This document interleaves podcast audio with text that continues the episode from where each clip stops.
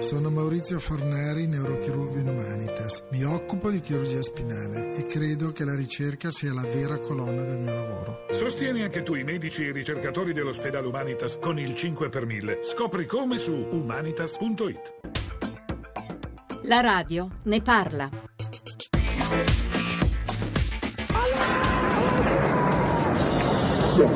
Maşallah. الله أكبر الله أكبر ما شاء الله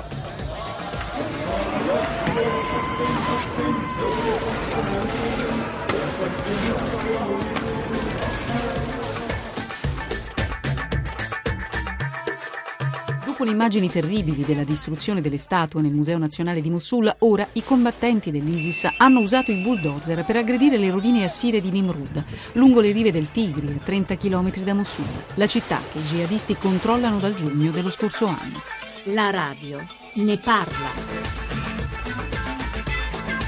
10.41, proviamo oggi in questa prima parte di trasmissione ad aprire una riflessione su quanto della strategia dei terroristi islamici è costituito dalla distruzione del passato, le cariche esplosive che abbattono pochi mesi prima delle torri gemelle, i giganteschi Buddha di Bamian, le ruspe che marciano sul museo di Mosul, le martellate sul tempio Sufi in Libia, il sito di Atra in Iraq e lo stesso museo del Bardo di Tunisi, come scrive giustamente in un comunicato l'Unione delle Comunità Islamiche Italiane, è una delle perle culturali del Nord Africa e questo va detto a prescindere di quella che sarà poi la dinamica che emergerà dalle indagini. Buongiorno da Ilaria Sotis, per voi come sempre il profilo Twitter, la radio ne parla, mention la radio ne parla, il 335 699 2949 per gli sms e per i whatsapp cambiano solo gli ultimi numeri, dunque 335 699 26 39. Poi dopo il GR delle 11 andremo sul tema che nasce da voi, ovvero sia oggi ci avete chiesto di parlare di sicurezza dei bambini, quanto questa è messa in discussione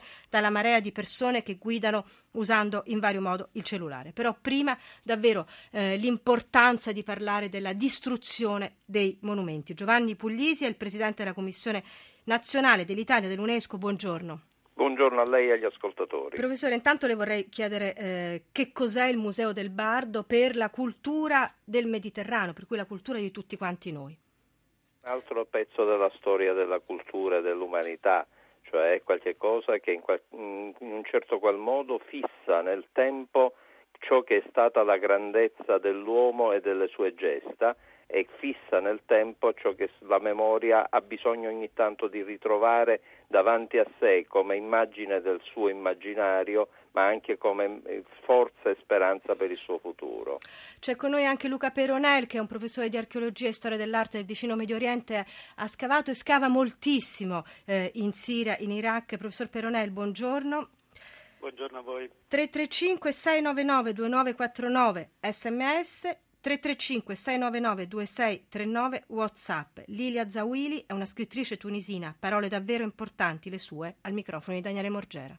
È una guerra contro la bellezza, perché contro la pace, contro la saggezza e l'ignoranza, contro il sapere e oggi l'ignoranza prevale, prevale un po' dappertutto non solo da noi. Lilia Zawali, scrittrice tunisina, lei ha insegnato antropologia del mondo musulmano. Perché il terrorismo di matrice fondamentalista colpisce i luoghi della cultura e nei luoghi della cultura? Le gallerie d'arte, i musei sono una creazione occidentale che noi abbiamo adottato. Il Museo Nazionale del Bardo, per esempio, è stato fondato nel 1888, era sotto il protettorato francese, prima non avevamo musei. I nostri artisti, i nostri registi hanno studiato praticamente tutti quelli della mia generazione, un po' in Tunisia, ma molto all'estero. Per qualcuno che fa cinema, per lui c'è Fellini, ci sono i grandi registi europei. Per chi dipinge la stessa cosa, deve conoscere tutta la storia dell'arte occidentale prima di arrivare ad affermarsi. Attaccare il Museo Nazionale del Bardo e soprattutto attaccare l'economia oggi, indebolire il paese. Zawoli, all'indomani di questa strage c'è un punto da cui ripartire? Sì, l'educazione delle masse, certo, c'è un certo fallimento nell'educazione. Negli ultimi vent'anni, adesso da quando è andato via Ben Ali, i tunisini stanno cercando di riformare il loro sistema educativo, l'insegnamento, c'è molto da fare, sono cose che richiedono molto tempo, non si fanno in un anno, ma forse in Tunisia si sta meglio che in tantissimi altri paesi, anche paesi occidentali, perché c'è una presa di coscienza, c'è una società civile molto molto sveglia che reagisce subito, era già per strada a manifestare contro questo attentato, contro il museo. Importanti queste parole, abbiamo detto Luca Peronel, lei eh, è un professore di archeologia e storia dell'arte del vicino Medio Oriente, ha lavorato per quasi vent'anni ad Ebla in Siria, eh, il sito su cui sta lavorando, stava lavorando adesso è nel Kurdistan iracheno a 30 km da Mosul, davvero conosce come pochi credo in Italia quella terra, proprio la terra, ha notizie eh, da lì dunque, cosa sta accadendo, cosa è sotto attacco? E a suo avviso come si può proteggere tutto questo? Dunque sì, noi eh, abbiamo iniziato a lavorare nel, nella regione autonoma del Kurdistan iracheno eh, nel 2013, dopo che si erano interrotte le attività di scavo a Ebla nel 2010 con l'esplodere della crisi siriana. Eh, noi lavoriamo nella piana di Erbil, siamo diciamo, eh, al di qua del confine eh, controllato dai peshmerga kurdi, quindi siamo in un territorio relativamente sicuro, ma al di là del confine c'è la zona controllata controllata da, dall'ISIL. Eh, nel Kurdistan erano iniziate molte, eh, molte, missioni archeologiche in collaborazione con gli enti locali, con le autorità locali, di stranieri. Nella mia zona, ad esempio, c'era una, c'è una ricognizione sistematica del patrimonio archeologico condotta dall'Università di Harvard e noi stavamo indagando un sito che eh, ci poteva raccontare della, della, nascita delle città e dell'origine della, della civiltà nella Mesopotamia settentrionale. Perché questo qualcuno lo vuole cancellare? Eh, dunque, diciamo che l'attività contro il patrimonio storico-archeologico eh, dell'ISIL in Siria ed, ed in Iraq eh, è condotta in qualche maniera su, su due binari distinti. Da un lato noi abbiamo tutti visto la distruzione dei siti e di opere d'arte conservate nei musei, come in quello di Mosul, che è stata propagandata come necessaria in qualche modo per perseguire l'iconoclastia fondamentalista dell'ISIL ed è stata veicolata sul web per indignare l'Occidente e per diffondere quindi il loro verbo. Sì. Dall'altro però non dobbiamo dimenticarci che l'ISIL controlla una zona ricchissima di siti archeologici e in questa zona agiscono bande di scavatori che saccheggiano i siti archeologici per questo. vendere i reperti.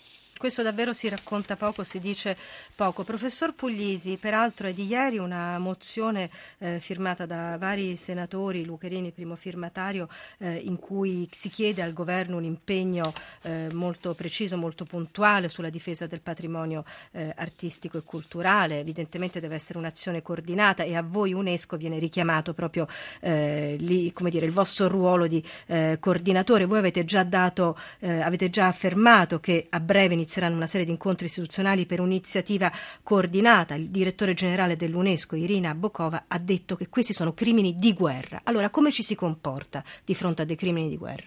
Puglisi. Di fronte a dei crimini di guerra ci si comporta innanzitutto con un'azione repressiva, cioè è chiaro che bisogna per la prima cosa impedire ai criminali di continuare a delinquere, questo credo che sia fondamentale. D'altro lato l'UNESCO devo dire non ha, come uso spesso ripetere, non ha eserciti come il Papa, ha soltanto l'arma della convinzione e della persuasione. E credo che davanti a criminali di questa portata la persuasione sia qualcosa che non sta né in cielo né in terra. Sì. D'altro lato, non, per carità, non è che io sia guerrafondaio e mi auguri interventi di qualche genere, però eh, non c'è dubbio che le Nazioni Unite non possono continuare a stare a guardare imbelli davanti a una situazione che è un'escalation continua, perché la distruzione dei beni culturali, come è stato ben detto dalla scrittrice tunisina, è qualcosa che attenta all'identità culturale dell'Occidente e l'obiettivo di questa gente è quello di minare dalle basi l'identità culturale dell'Occidente, metterla in crisi,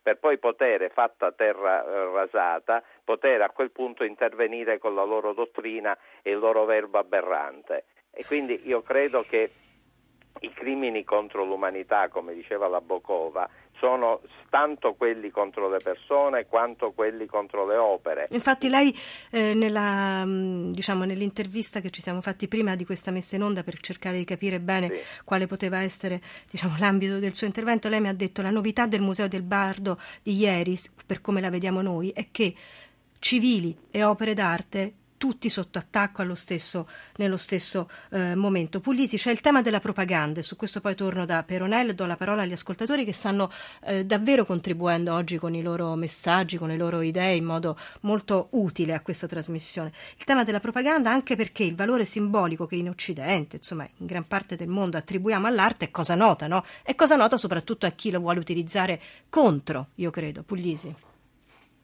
Puglisi. Il problema sì, è un problema, se posso dire, banalizzando, temo, è un problema di marketing. Anche l'ISIS fa una politica di marketing e per acquistare e acquisire adepti deve assolutamente mettere in crisi la, le caratteristiche della concorrenza. E qual è la grande forza oggi del mondo occidentale, della tradizione occidentale del logos greco? È quella della politica della cultura e della parola come argomento di persuasione e della memoria come argomento di costruzione dell'identità. Distruggere le opere d'arte significa distruggere questo, L'identità. significa fare capire ai giovani che non valgono niente e che non servono a nulla. Infatti lo sapevo che le sarebbero piaciute le parole di Lilia Zawili. Eh, Luca Peronel, lei a proposito di propaganda dice però bisogna fare anche in qualche modo la contropropaganda. Pochi giorni fa, poche settimane fa è stato riaperto ad esempio il museo di Baghdad non è che se ne sia parlato eh, tantissimo. Io le chiederei, visto che lei conosce bene quelle zone, quei paesi, il ministro, credo, degli affari culturali, del turismo iracheno ha detto dovete proteggere tutto questo. Voi mondo dovete proteggere, ci vogliono delle no-fly zone. Lei pensa che sarebbe possibile, Peronel?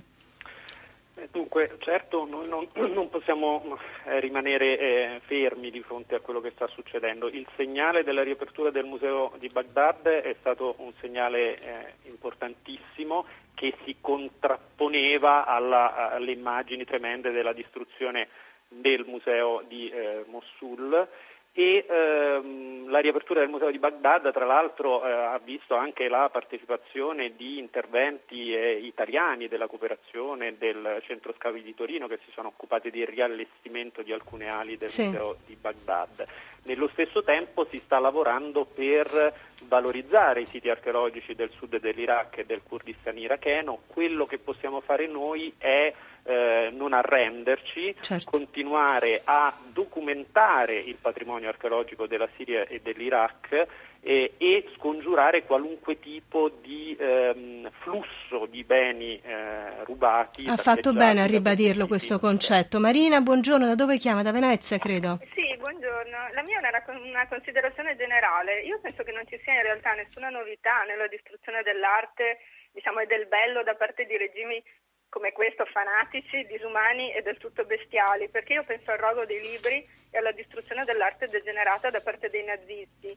E questi regimi che odiano in realtà l'individuo, l'uomo, odiano anche la cultura e l'arte e la bellezza, perché sono anche profondamente ignoranti, questo è il punto. Di ignoranza parla anche un altro sms, il cui numero finisce con 434, distruggono le prove di ciò che hanno fatto i loro antenati che dimostrano la loro ignoranza. Stefano da Forlì, l'Italia e l'Europa devono proporre la creazione di un fondo a cui chiedere di aderire anche ai paesi arabi produttori di petrolio per realizzare un piano Marshall di sviluppo nel Mediterraneo e del Medio Oriente, sviluppo economico, culturale e sociale. Deve risultare chiaro se certi paesi arabi produttori di petrolio e detentori di enormi ricchezze finanziarie vogliono investire sui loro popoli e sui loro paesi oppure no, dice, Gra, dice Stefano eh, da Forlì. Puglisi, attorno a questo tema della cultura, e con lei chiudiamo, è possibile davvero che l'Europa, l'Occidente e quella parte di Islam moderato, perché a questo vogliamo anche parlare ovviamente, si ritrovi? E con questo chiudiamo. Beh, credo che il tema della cultura per l'Occidente sia fondamentale, al di là del delle questioni che oggi ci toccano così da vicino, però stiamo attenti a non considerare la cultura una zona di riserva naturale. La cultura è l'uomo, la cultura è l'identità dell'uomo nella sua quotidianità. Non dimentichiamo che in fondo mi è piaciuto il riferimento alla Germania nazista, Certo. perché in fondo un organismo internazionale analogo alle Nazioni Unite nel 1939 ha fallito la sua missione, la Società delle Nazioni, proprio baloccandosi sui dialoghi diplomatici. Oggi non si E- può fallire, la evidentemente. Hitler ha prevalso purtroppo per, per qualche anno. E l'attacco alla cultura devastante. C'era e come. Noi torniamo dopo il GR delle 11, cambiando radicalmente tema, parleremo di bambini, sicurezza stradale, in particolare di quanto la mettiamo in discussione utilizzando i cellulari.